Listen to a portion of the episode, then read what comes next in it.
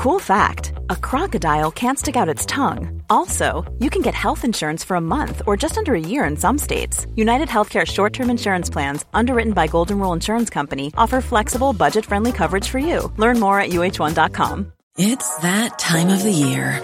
Your vacation is coming up. You can already hear the beach waves, feel the warm breeze, relax, and think about work. You really, really want it all to work out while you're away. Monday.com gives you and the team that peace of mind. When all work is on one platform and everyone's in sync, things just flow wherever you are. Tap the banner to go to Monday.com. Many of us have those stubborn pounds that seem impossible to lose, no matter how good we eat or how hard we work out. My solution is PlushCare. PlushCare is a leading telehealth provider with doctors who are there for you day and night to partner with you in your weight loss journey. They can prescribe FDA-approved weight loss medications like Wegovy and Zepbound for those who qualify. Plus, they accept most insurance plans. To get started, visit plushcare.com slash weight loss. That's plushcare.com slash weight loss. Sports Joe presents the GAA Hour. Hello and welcome to another episode of the GAA Hour. My name is Lee Costello and I'm delighted to be joined by Niall McIntyre as always. Niall, it's a big weekend for the hurling, so we're going to see if you can keep up with me. Yeah, it's going to be a, a tough job, I think, Lee. Uh, I, I, know you were busy at the weekend watching all four hurling games and between TG Ceathair and and RTE, so uh, I'm going to be put through my pace here today. Absolutely. Um, another person that was busy was the sniper. He was out in full force, uh, hamstring injuries galore. I know there's lots of games and stuff to talk about, but this is a bit of a, an anomaly nearly. Uh, Jake Morris, Bryan O'Mara, Stephen Bennett, and Robbie O'Flynn all struck down struck down uh, the hamstring sniper up in the stand. Lee, uh, Liam Cahill called it the, the dreaded hamstring uh, in on TG Ceathair after the match, and that's exactly what it is, isn't it? Like it's it's kind of the injury that can. I know a lot of injuries can come from nowhere, but the hamstring especially, it could be mm. going at top speed and it just takes you down. Like we know it did it to to Robbie O'Flynn, and he's probably the one that you you feel most um, sorry for, do you know, because um, he pulled a hamstring last year in May in the Munster Championship when uh, Cork and Tipperary drew, just as he was scoring a goal against Tip. Um, kept him out for five months. Uh, he came back for his club, only got back for the county final to come on as a sub uh, in October. Uh, made his first start last weekend against Clare, just after scoring a point here against mm-hmm. Kilkenny, and it goes again and he had surgery on that yeah. hamstring last year. Like so, did they even confirm if it's the same hamstring? Because quite often, you know, when you have surgery, you overcompensate the other leg, and then yeah, Pat Ryan said that's disappointing for Robbie. Uh, obviously, after his injury last year, he had to go for an operation. He's very disappointed, but we'll give him the best of care and treatment, and hopefully, he won't be out for too long. Um, it doesn't seem that bad. He was able to walk off, but it was still disappointing. You'd imagine it was the same hamstring yeah, going yeah. off that. Um, you know, it's kind of like, you know, it's it's the speedsters, isn't it? The mm-hmm. hamstring mm-hmm. gets like Jake, Jake Morris is, would be similar for for Tipperary, like, and um, yeah, Robbie O'Flynn, like that's just. Oh, it's what it does to know, you mentally, isn't it? It's not even. Uh, you know the way a cruise you, you know you're gone and you're yeah. gone for nine months, and you come back and you can maybe after a few games you can kind of forget about it like Robbie O'Flynn has pulled the hamstring a good few times now. Like, and that is just it's just it's just in the back of his head, probably every head. game. Yeah, it's yeah. it's tough. It's it's it's nearly one of the toughest. I've never had a few kind of tweaks and yeah. um, some people call them the headstring injuries. I'd say that's what I've had. Oh yeah, you can't trick yourself into thinking you yeah. had it. Yeah, but um, touch wood. Touch wood, yeah. No, yeah. Uh, hopefully no hamstring injuries for the GAA Hour boys. Yeah, but for, uh, the, for, for, the four of them to get it is um, yeah is mad enough. And like, I just know if Jake Morris, Bryan O'Mara, Stephen Bennett, or Robbie O'Flynn were playing Fitzgibbon, wouldn't everyone be saying that? Sure, they played a match midweek. Yeah, too much hurling. It was maybe these boys aren't was, playing enough hurling. Yeah, yeah, that could be. Um, but um, it, it is scary though.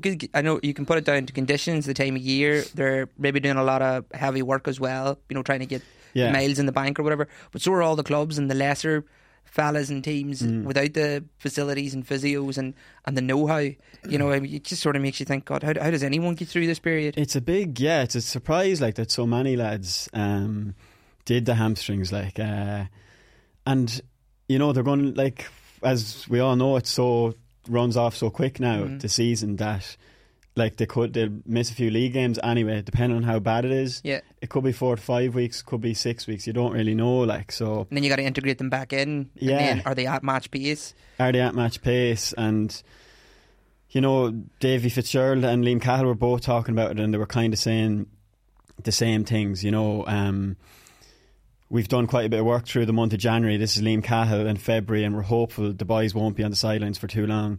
Obviously, Stephen Bennett. Like Davy said earlier this year, we all know about the hip problems that he has. That this could even be his last year hurling um, for for Waterford. Apparently, he's had three hip operations by the time he was twenty, or or something like this. Like, but that that's obviously linked a bit to the to the hamstrings. Like, Yeah. and and he went down. He had a few injuries last year, and Davy said something similar. Do you know, like he wanted to get the run of games in this year to kind of get up to speed. So. Not ideal for him, like, and it caught him walking off the field after the game, and you know he had a proper limp, like, so. yeah.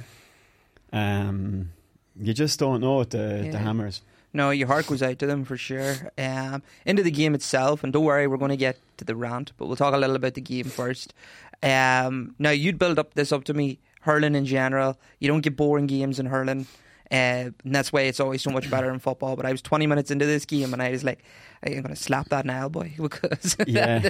this was pretty hard to watch. Now, it does pick up, thank God. Yeah, like it was it was terrible, really. Uh, so so boring, wasn't it? Yeah, I was half asleep. like Cork had two points by the time twenty two minutes were played. Yeah, Um, only one of them from play, I think. one of them from play. Uh, Kilkenny were on top, like, but it was just it was so Cork where like often you give out, and the criticism that's level at Cork is that they, you know, dilly dally and mess around with the ball a bit too much, Mhm. and they don't let it in fast to the forwards, and because of that, the forwards aren't moving because they know they're not going to get the ball hmm and they're messing around with the ball. And you know, I suppose the problem for them in the first twenty minutes of this game was that the short passes weren't going to hand, and they were dropping them, and Kilkenny were just picking them off and getting scores.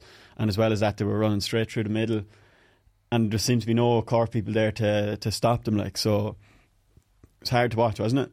Yeah, I felt like I was watching football. Yeah, that's a close one.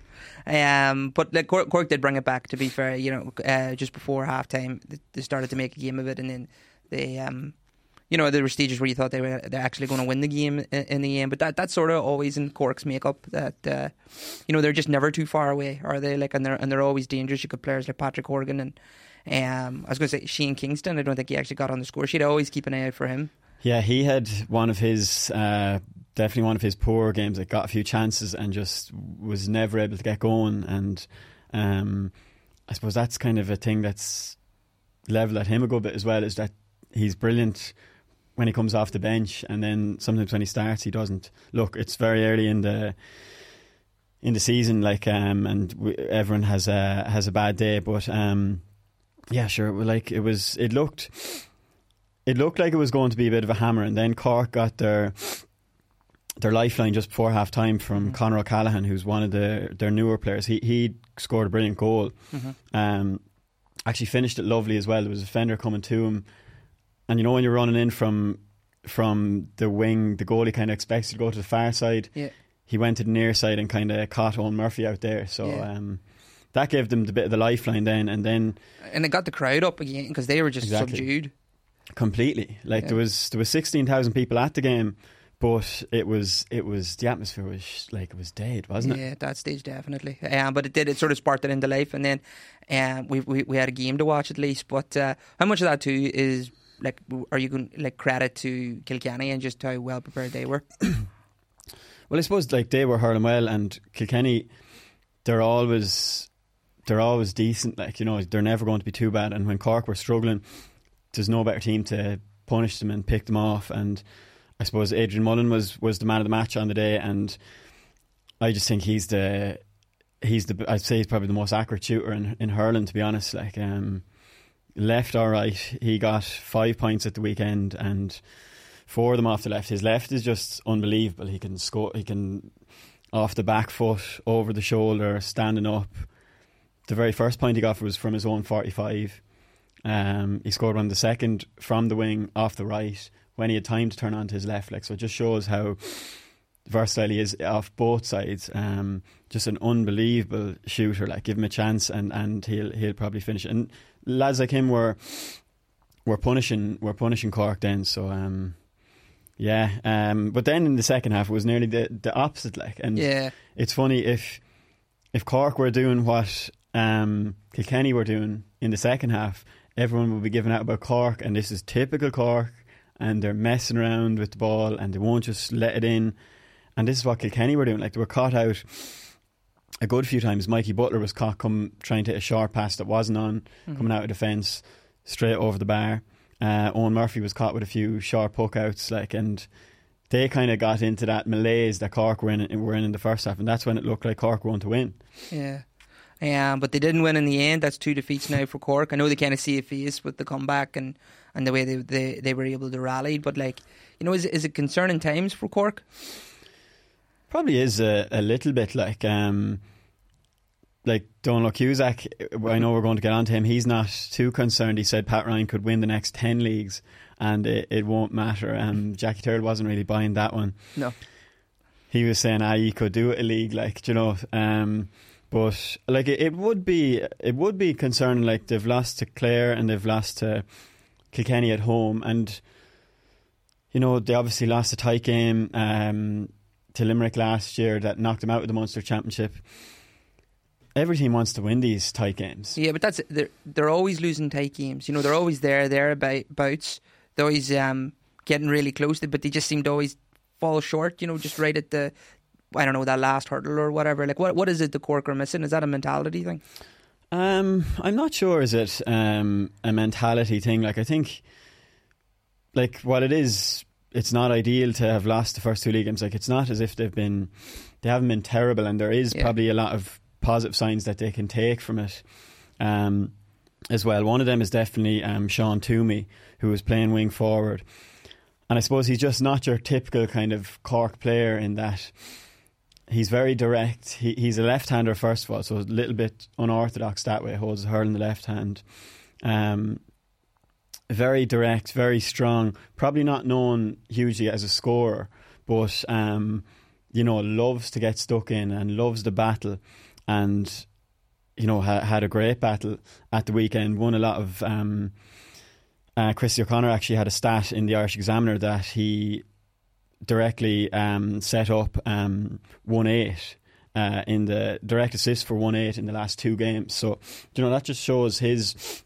He'll obviously be a huge positive mm. because that is the thing that they say about Cork is that they too many of the kind of the same hurlers who you know are all brilliant stick men and will pass the ball around, but you you probably want someone who's just going to drive straight through the heart of, of a defence like. Yeah. and and he he definitely does that. And that's why the loss of Robbie O'Flynn would be such a a blow for them and was such a blow for them last year too because that's what he does. He just he's one of my favourite players to watch because he just goes when he gets the ball takes doesn't matter who it is he's going to take them on like so they're the boys they need Mm, now, one Cork man whose mentality you can't question is Donal Óg Cusack. Um, he he was ready for fighting every man, uh, and, Yeah. just and about anything as well. But uh, everyone's, I'm sure, has seen this by now. Like it's he, he sort of went on a bit of a monologue uh, before the game. First of all, when you, when you seen it before we even get into it, what was, what was your initial reactions? Did you even see it coming?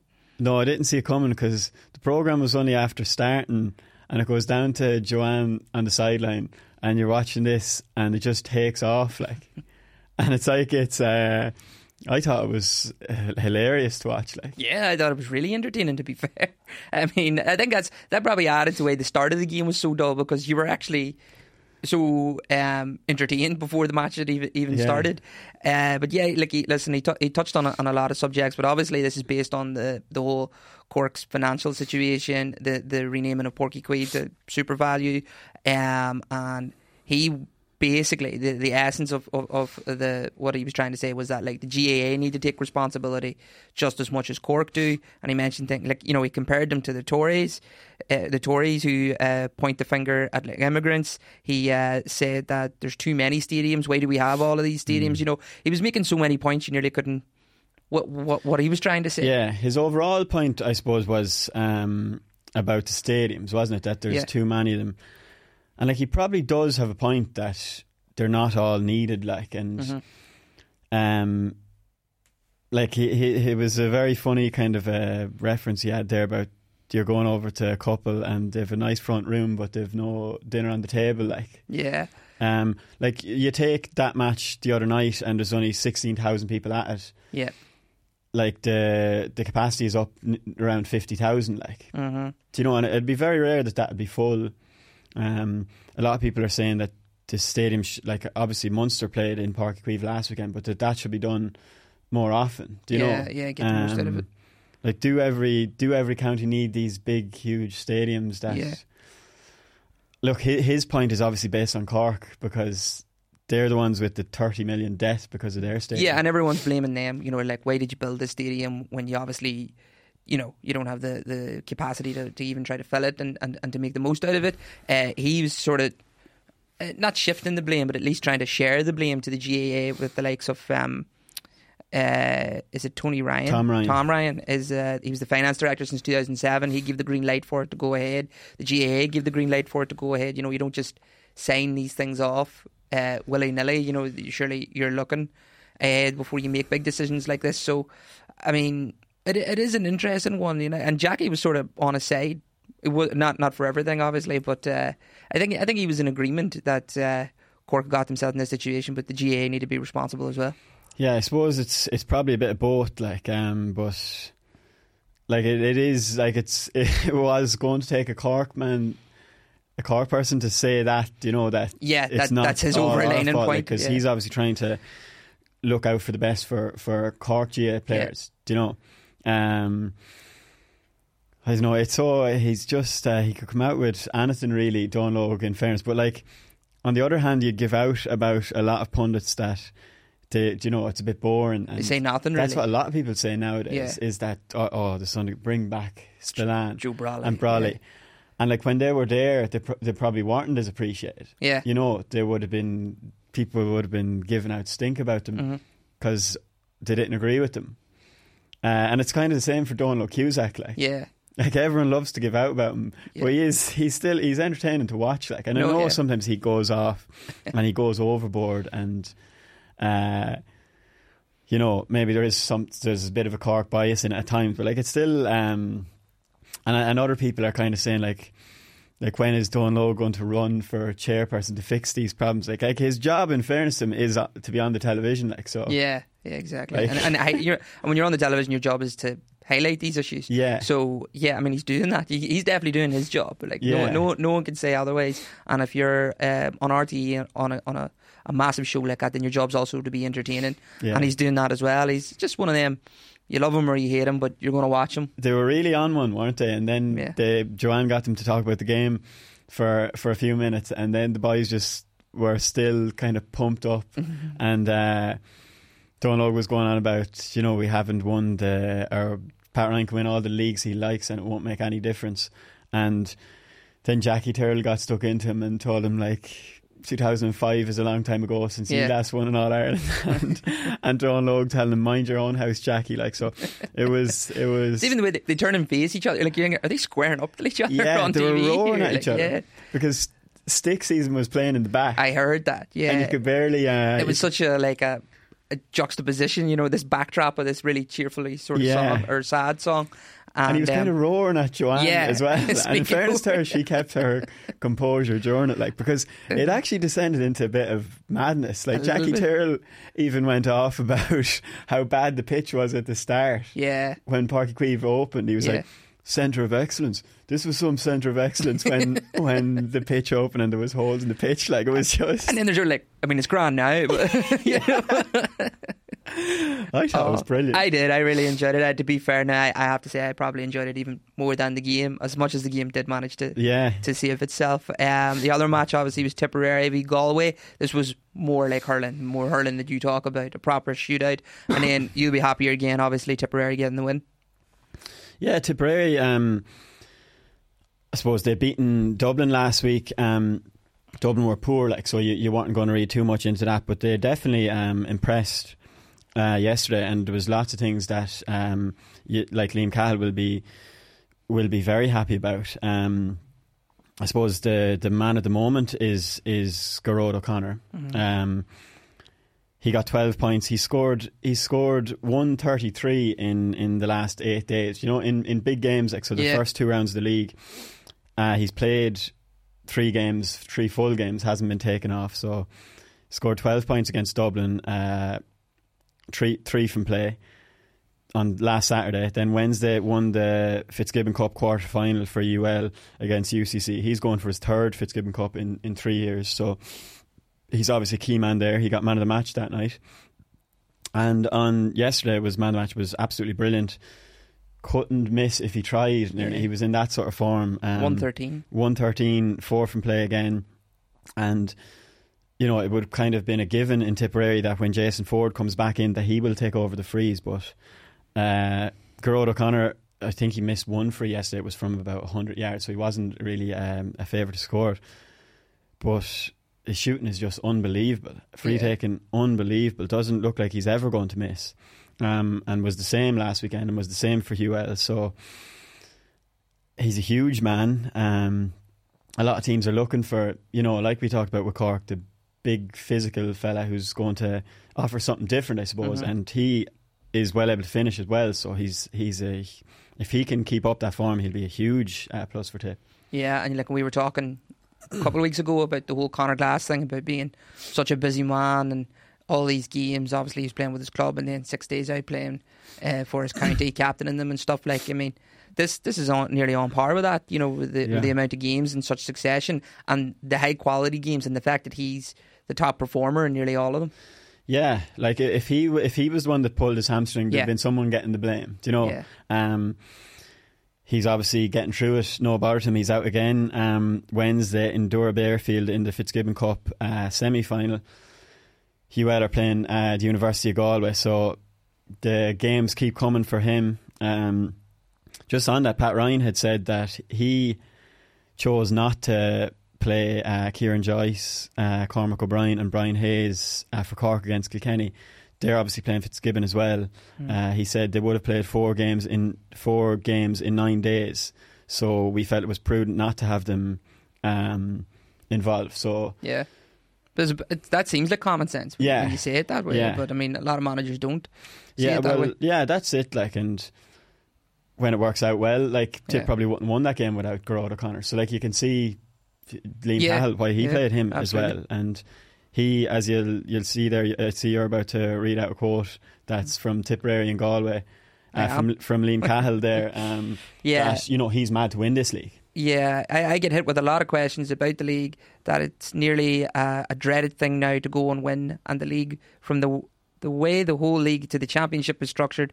But the national league, I've always said, is a national title, and we in Tip. Uh, need to start get back to winning and winning silverware, um, and I, you can see his point there because like there's something to be said about just climbing the steps and lifting a trophy and winning, and you know sort of looking at the wasteland of all the teams that you've beaten to to get there and being able to say we did that, we belong here, and then taking that mentality in, in into the championship. Yeah, well, he loves to win. That's the kind of mantra he has, and it was used against him with his last year at Waterford when they won the league, and they came out and had a really poor championship campaign. The you know two or 3 Mhm. weeks after it, like so.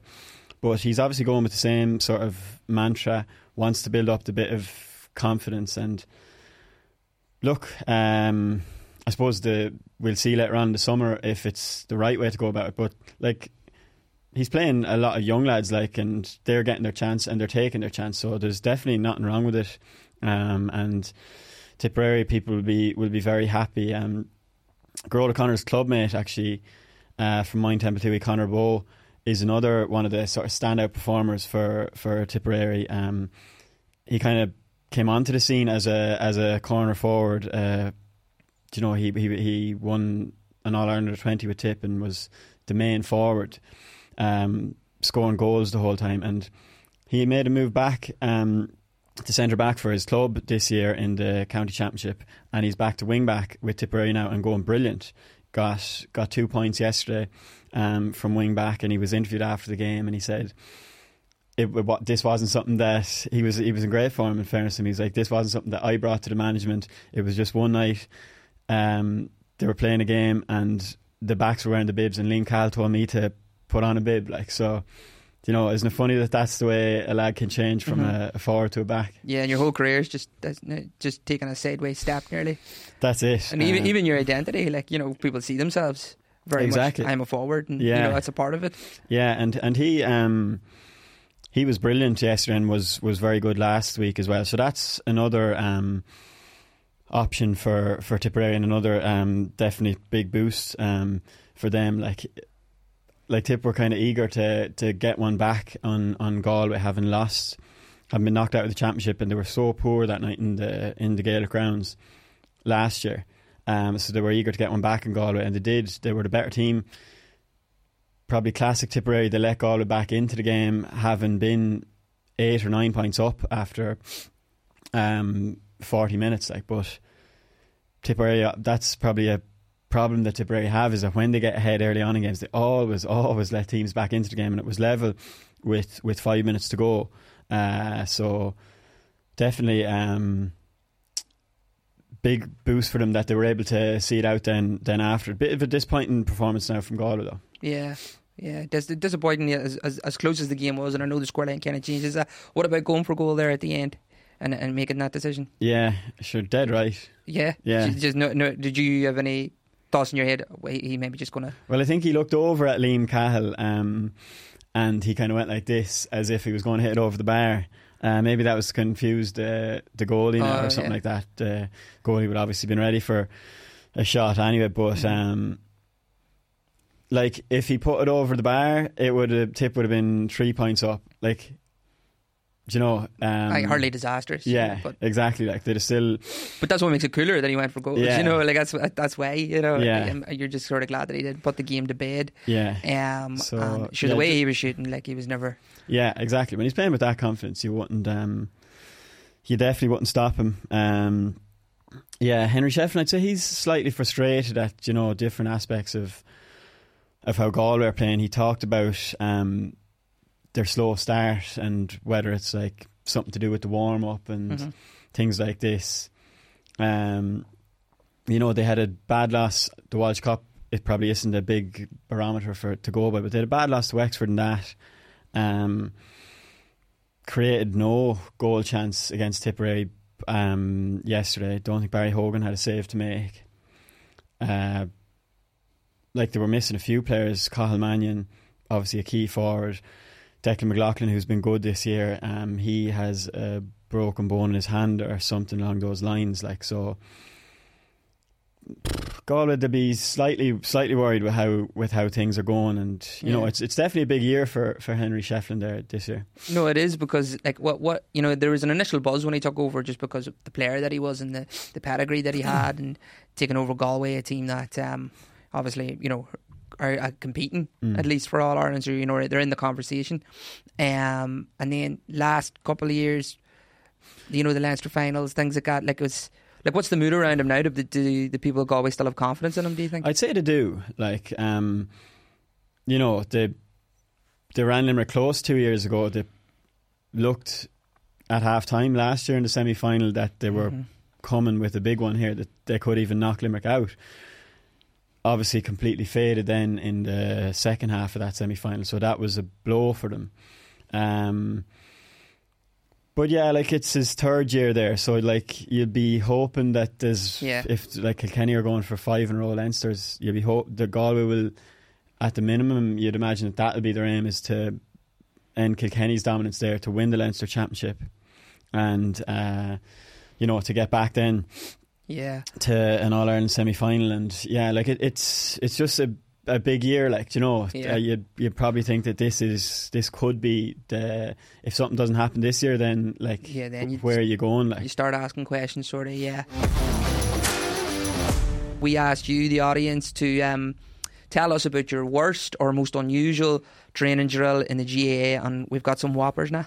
we have we have got some whoppers. Uh, definitely, um, there was there was one uh, absolute beauty sent into us. Uh, go straight into str- sprints with no warm up. Uh, it was very successful. Only eight out of the twenty pulled a hamstring. So I'm more surprised at the 12. That was quick math. I hope that's right. Uh, that didn't pull a hamstring or pull something because imagine I can't imagine getting out of the car for training and sprinting. Do you know what I mean? I'm a, now I'm an old man to be fair, but uh, I uh, I need a very thorough warm up and even just to mentally get myself right. yeah, you like the resistance bands and that kind of thing, or oh yeah, I'm long gone. That's that's where I'm at now. Really? Yeah, I couldn't uh, I couldn't function. I don't think otherwise. Everything just seizes up. Yeah. it's brutal. Yeah. But then I, I won't do a cool down. I just I've always hated them, so I refused to. So that maybe that's my problem.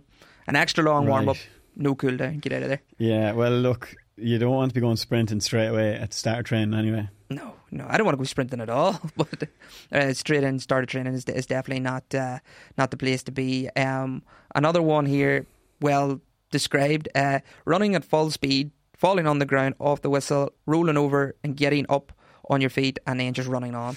So falling on falling on the ground at the sound of the whistle. Yeah. It's Yeah. just a, and just rolling about and then getting jumping straight back up again.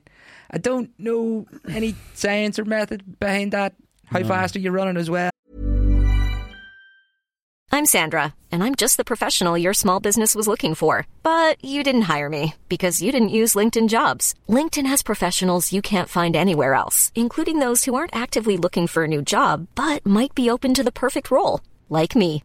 In a given month, over 70% of LinkedIn users don't visit other leading job sites. So if you're not looking on LinkedIn, you'll miss out on great candidates like Sandra. Start hiring professionals like a professional. Post your free job on linkedin.com/people today. Just running into people. Uh, I had a coach, to be fair, once that when, when it was really, we were only kids actually, um, but it was really windy and wet, and everyone was sort of like with their shoulders up to their necks going, you know, and no one looked like they were ready for a game. And he made us, he, he say made us, he wasn't like aggressive towards it. Uh, he suggested that we all actually got down on the grass and rolled in it and then got up. And then it was sort of like, because you instinctively have like a thing to stay clean and to stay warm. Um, but then once you're in that stage, maybe releases something to say that you can actually, right, well, you might as well get stuck in now and, get, Yeah. and, literally get, you know, down and dirty with it. But uh, that, I, I can't, no, that, that's as close to that defence as I can um, get with that. Yeah, one lad, um, this obviously hurler, he said that our manager used to lay out a load of tyres, a row of 10 tyres, and uh, we'd run along and belt each tyre uh, as we're passing by it. So that's obviously from the.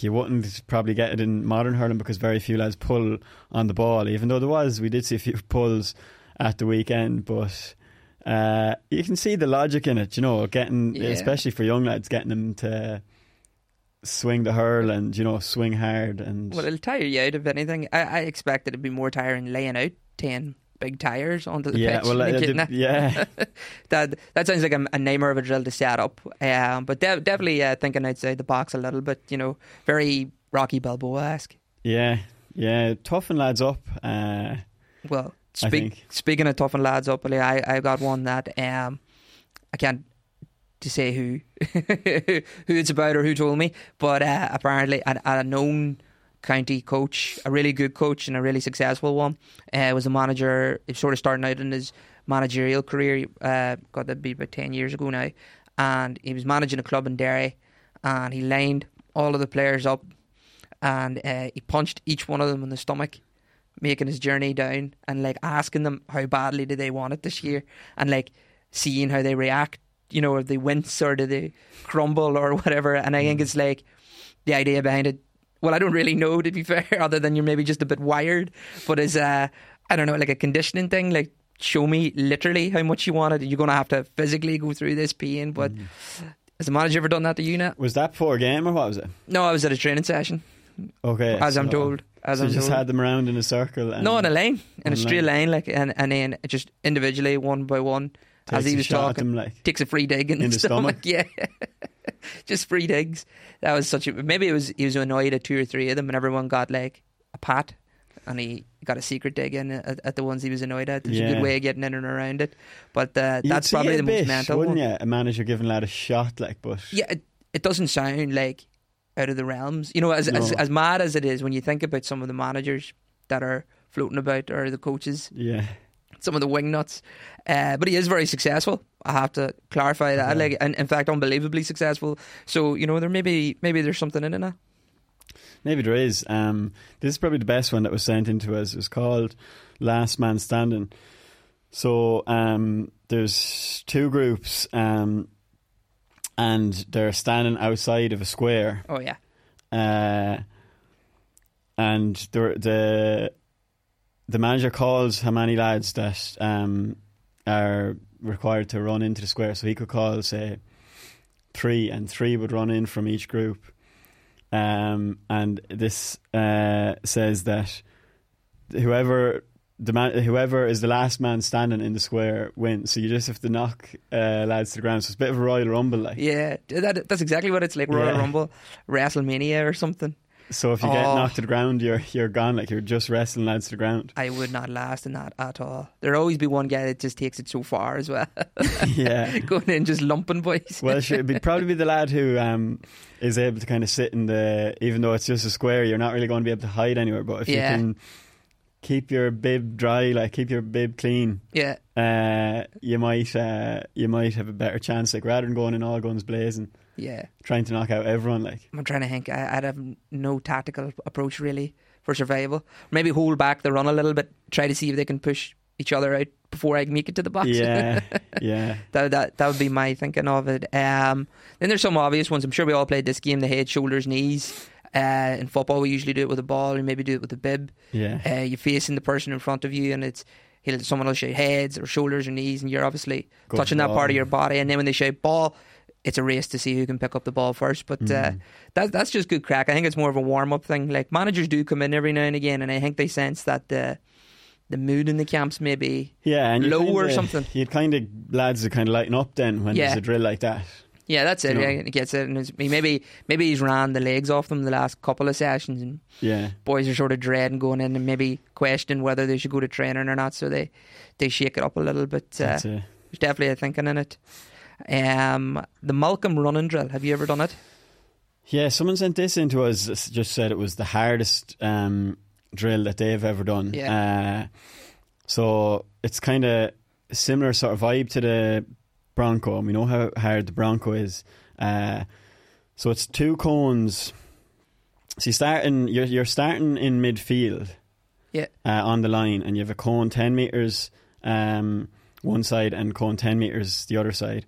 Um, so you run to the cone ten meters away from you, go down and do a burpee, get back up, run to the middle, do a burpee there, run to the other side, do a burpee there, come back to the middle, do a burpee there, and then you have one rep done. Um, so a Malcolm is six reps of that.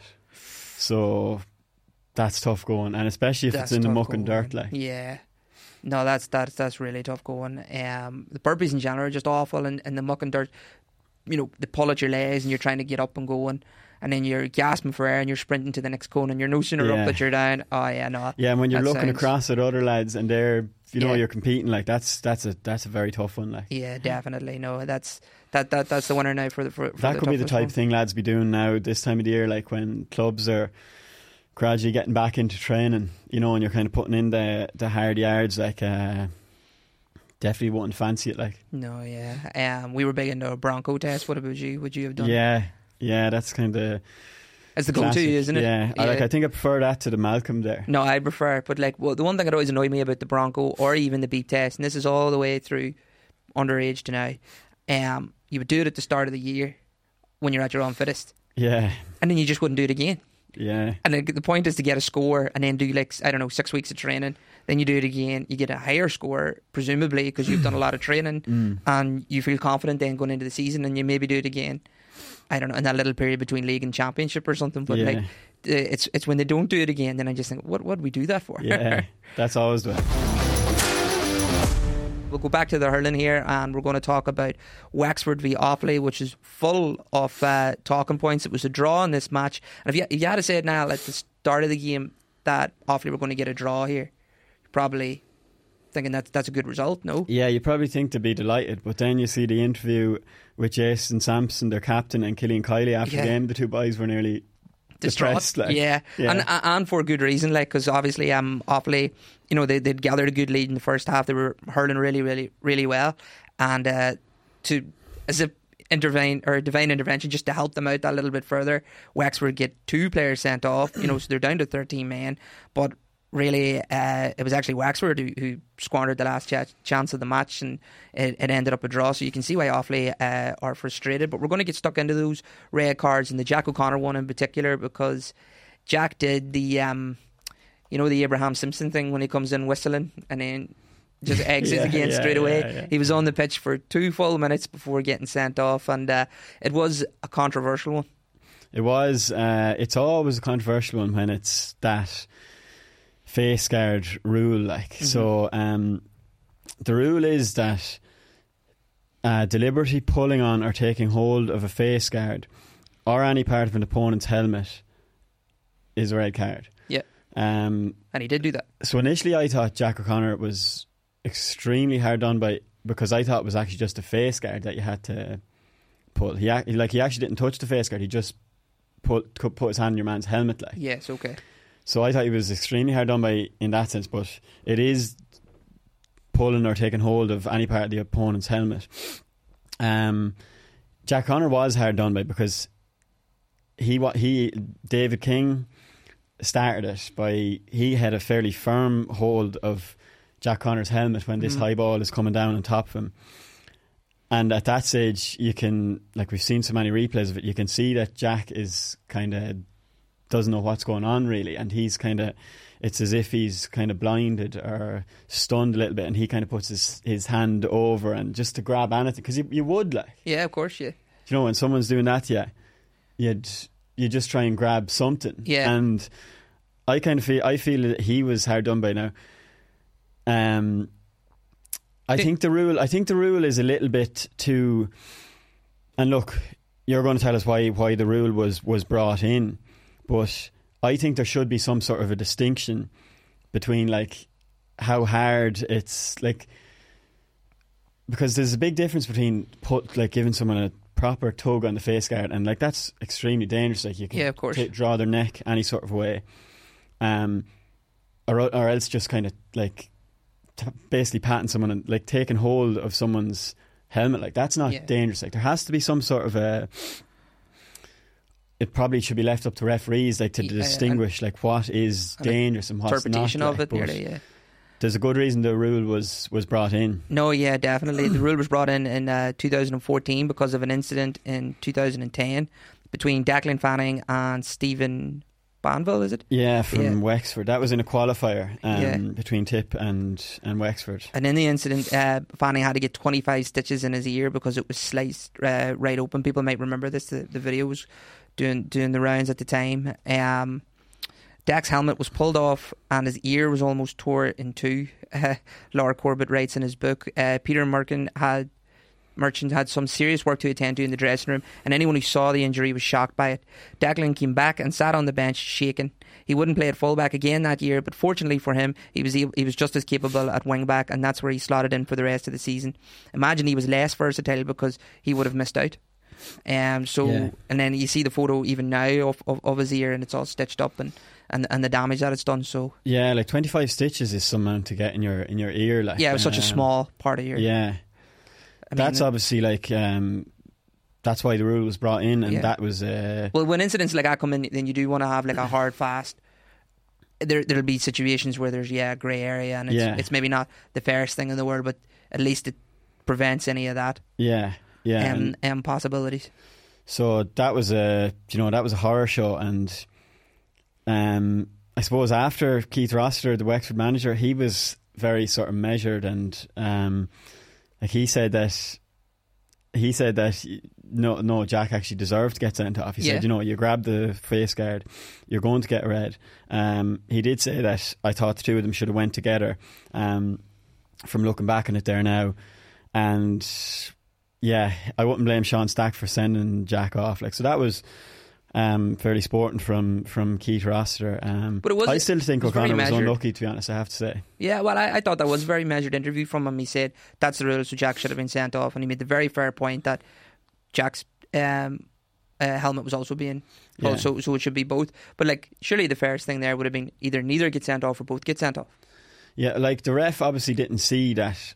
Um, King was really discreet in how he did it. He kind of had it Yeah, kind of huddled in over his head and kind of had it grabbed tight. Um, and Sean Stack obviously didn't see it. Like, but like if he's sending Jack O'Connor off, like you you you need to like you need to have a better kind of understanding of what's going on. Like, and yeah. If you're going to make a decision like that, what, Yeah. what what did you think of the interview process at the end, where they could actually show the manager, you know, what happened? I, I thought that was like a, an added yeah. benefit just to the viewing of it, you know, because you always see managers, they always do the whole, oh, I didn't see it like. Yeah, the Arsene Wenger classic. Yeah, that's it. Like it's it's it puts them on the spot, really, doesn't yeah, it? Like, yeah. but then uh, he, he made sure that he made his point of view shared before he saw it. He yeah, said, well, before I seen it, I thought they were both Yeah. at it, and then when he seen it, he, he sort of confirmed. Well, that sort of proves my point. So it, it, it kind of made him come across very well, but I think it will catch a few managers out if if they stick with it. oh, it definitely will.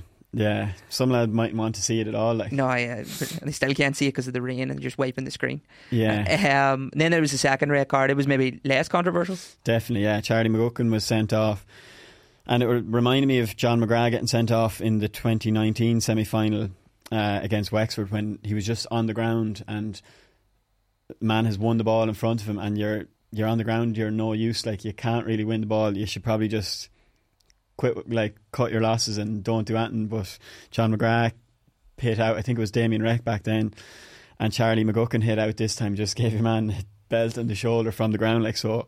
He was always going to get sent off. Yeah, like. it's just a bit of a desperate lunge kind of thing. yeah. I don't know. It was pure desperation. Yeah. Like. Yeah. Um, so he had to go, and I suppose that's why Offaly from there would have been thinking, like we we should win this game now that they're down to thirteen men. You know, wet conditions, and I suppose that's what will hurt them so much is that they went probably were right to go for a sharp poke out when they were one point up at the last. Um, in the dying minutes, Mhm. but the sharp poke out got intercepted. The goalie kind of sold the cornerback short, and Wexford got in, Lee Chin got in, and Seamus Casey, who has been a huge positive um, for Wexford. I think he took the point lovely to to level it up, and you know he's he was good for his club this year. They got to the county final. Uh, I'll get Glenbrien, and he looks like a lad who's going to you know come on. Like Wexford are playing so many um, young lads in the league, and a lot of them are are impressing. Um, and I suppose that's why Keith Rossiter won't be too concerned that you know, like Offaly will be a good team. They are a good team as well. Like they have a lot of good young players. Like Wexford were missing the likes of Liam Ryan, Connor McDonald, um, Matthew O'Hanlon, Liam Óg McGovern, Dermot O'Keefe. Um, you know, so five key players and a few more uh, as well. Like so, and while they will need the youngsters, they definitely do need a few youngsters to to take positions. But they are getting some positives from it too. Like the likes of Keen Malloy, Connor Foley have been very good um, as well. Like so. Like they won't be overly like while it might be seen as a shock that they didn't win, like they won't be overly concerned. I'd say. Yeah. Um, afterwards, Keelan, uh, Keeley got man of the match. Isn't that right? Yeah. And he, um, I, I noticed during the match, and this is just something I noticed as someone obviously who's, who's who's not a big hurling man. Uh, he uh, he came off for a while with his. I, I thought he dislocated a finger Mm. or he broke a finger, and then when I was watching him get his man of the match award. I could see that his knuckle was sort of busted and cut, so maybe that's that's Oh, what it was it? Yeah, but I'm just sort of thinking. Um, I've actually broken all of my fingers, weirdly, uh, either with football or boxing or one car door incident. Um, but in hurling, surely, to me, every game you're going to stave or break a finger because I mean the weight of the ball, the catching it at, at the pace you catch it in, Yeah. and then men with sticks are just battering you with them. Like I mean, it, it actually blows my mind that you aren't that you aren't all deformed hands. Like uh, how how common is it, or am I? Well, G- George O'Connor is the famous one from Wexford. His hands are just like his fingers. I think he's broken them all and broken his hands so many times, and his hand is uh, completely kind of Shattered, deformed Yeah. nearly in that it's like their fingers are curled up. Um, and I know a few other lads as well who have the fingers kind of. It's kind of formed into a little claw, like out of breaking it so much, like. Yeah, Uh, but you probably you wouldn't you wouldn't have it as much. Like you'd never break it from from catching the ball. Well, Really? Like very you very. do, you do very, in football now. In fairness, Yeah, because you you, some you just go to catch it and you end up stabbing it. that you might You know, bend it back. yeah, like, yeah, yeah, Well, right at the the odd time yeah. it might happen, uh, Yeah. but very rarely now. Yeah. Um, No, I just like have such admiration for him. But I, I assume honestly that it happens all the time. Like it's just, and I seen him coming off, and I was like, why, how does that not happen more often? Because you, you have it, and you're like, you know, ducking and diving through people Yeah. battering you with sticks, you know, trying to get this tiny little ball out of your hand. Yeah. that's clenched together. So very impressed. did actually, you break And- all yours boxing? no, mostly football actually. Just purely catching. And one time a guy Jeez. stood in my hand, and it broke three of them. So that that was a good chunk of them, to be fair. Right. Um, what was I doing on the ground? To be fair, so my, all my own fault, as my, my father would say. Um, and then uh, one of the other big games that was on uh, television this weekend uh, was Waterford v Clare. Obviously, usually always bit of blockbuster there with Davy Fitz uh, playing against or managing against His, own county, yeah, the Davy Derby, um, and it's he hasn't won that in in a good while. Last Mm-hmm. two championship games for Wexford against um, Brian Lohan's Clare, and last again at the weekend. You'd you'd imagine he'd be he'd be disappointed by that, especially when it was a home. Um, they're missing a lot of players, but a lot of teams are missing a lot of players. No more so than Clare, who are missing Tony Kelly, John, um, Shane O'Donnell, um, Peter Duggan only coming on. Um, Mark Rodgers wasn't playing, probably given a rest because of the Fitzgibbon Cup on, on Wednesday. So, uh, yeah, um, like was a was probably not as enjoyable a game as the Tipperary Galway one, but was competitive nonetheless, and uh, came right down to the to the very last poke out as well. So, um, yeah, it was Well, that- entertaining. it does. It's always entertaining when it gets right down. You know, when you're engaged with it for the whole game, at at, at, at the very least. I know you want to make a, a particular point on midfielder Paddy Leavey. Yeah, Paddy Leavey. Um, like he's, I, you've obviously we've been watching him for Ballygunner for the last two or three years, and he's made this kind of a scoop.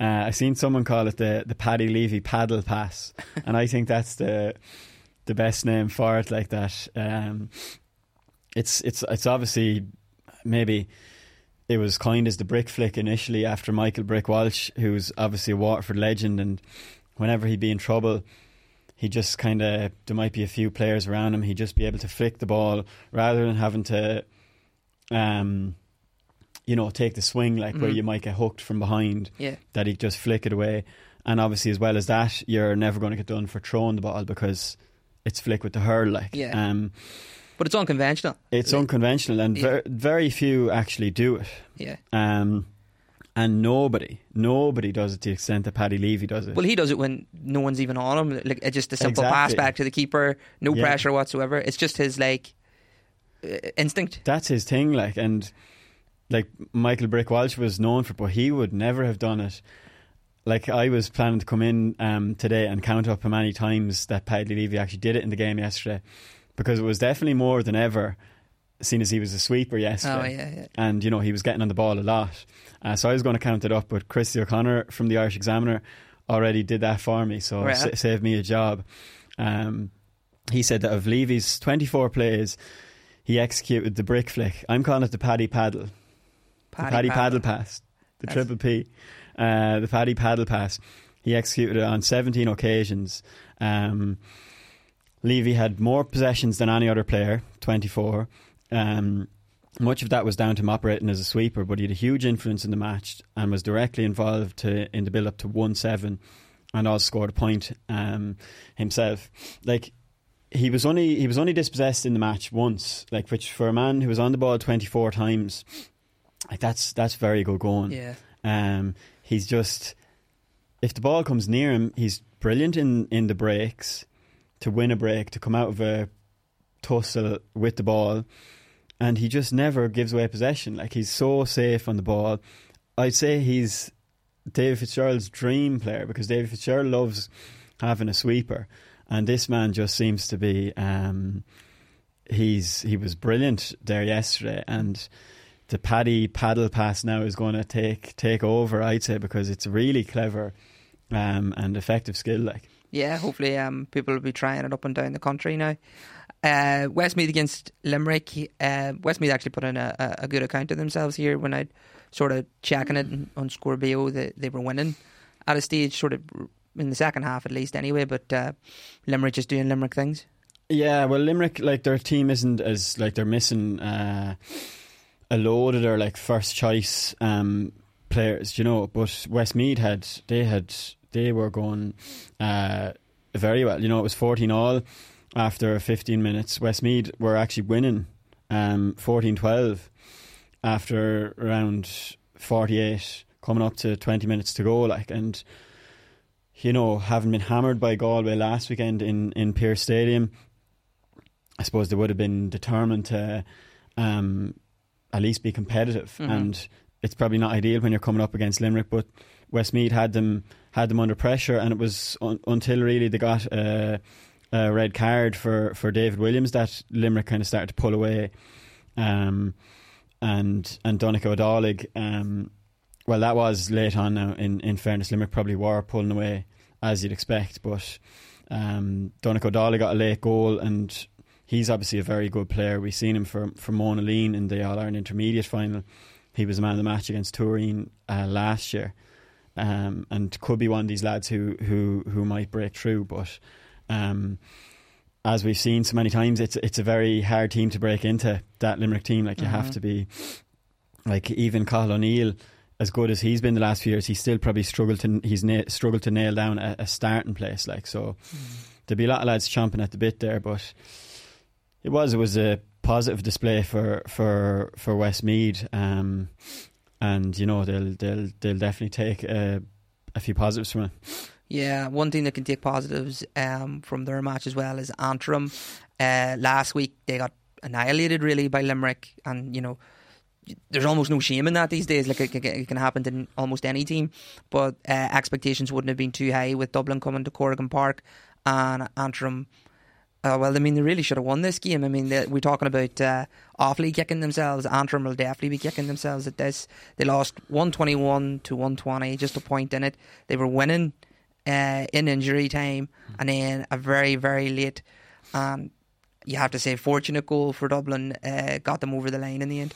Yeah, well, well, I'd say Antrim like they would have been expecting to beat Dublin. Like I'd say that's the like they wouldn't see this as a surprise or anything like that. I'd say they definitely target Dublin, like because Dublin are a team who have been struggling the last few years. Like um, they were well beaten by Tipperary last week. They're missing a good few players. Um, you know the likes of Keane O'Callaghan, Ryan McBride. Um, there's a few others as well. I know Chris Crummey is coming back, and that's a huge, huge boost to them. Um, he'll be back. He was back in the in the country last last week, like so. He'll be he'll be a massive boost for them. Um, so Antrim would have seen this as you know this was their game to win, and Mhm. they were so close to doing it.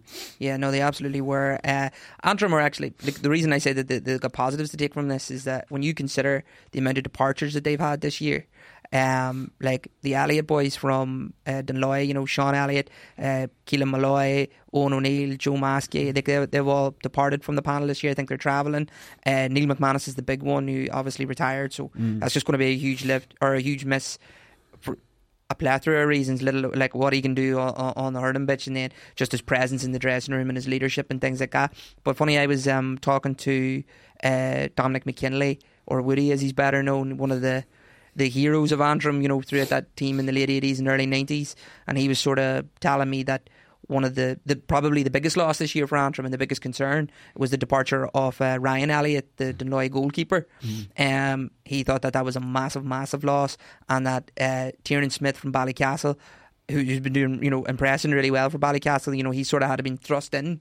And it's a big step up, you know, and, and from what out of the blue, and then it's just so unfortunate as well that, you know, I think he kind of lost the ball in the sun, you know, in that in, in that last hurdle, and kind of fumbled it, and that and that's what led to the goal. Um, so, like, it's, it's just that added thing, you know, for Antrim to lose all them players and they and they are figuring things out and adapting and moving things. Like there were six players in that team that were in or on the under twenty team.